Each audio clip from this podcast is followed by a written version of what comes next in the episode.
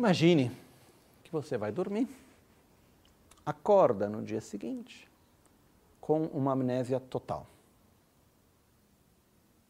Não lembra mais das pessoas, não lembra mais das coisas que você aprendeu, não sabe mais ler, não sabe escrever, não tem mais conhecimento e memória das coisas que você viveu. Porém, o seu caráter continua. Se você era uma pessoa amorosa no dia anterior, você continua sentindo amor. Se você era uma pessoa raivosa, você continua com a raiva. Em poucas palavras, é o que acontece de vida em vida.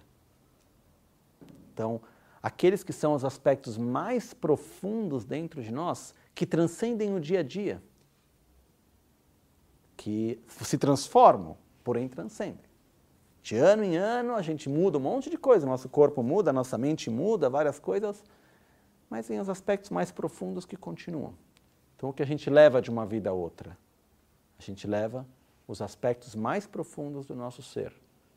Os nossos condicionamentos virtuosos, como amor, generosidade, paciência, humildade, conexões que a gente cria com várias coisas na vida e também leva os aspectos assim chamados negativos, como o ódio, a raiva, a inveja, os ciúmes e assim por diante.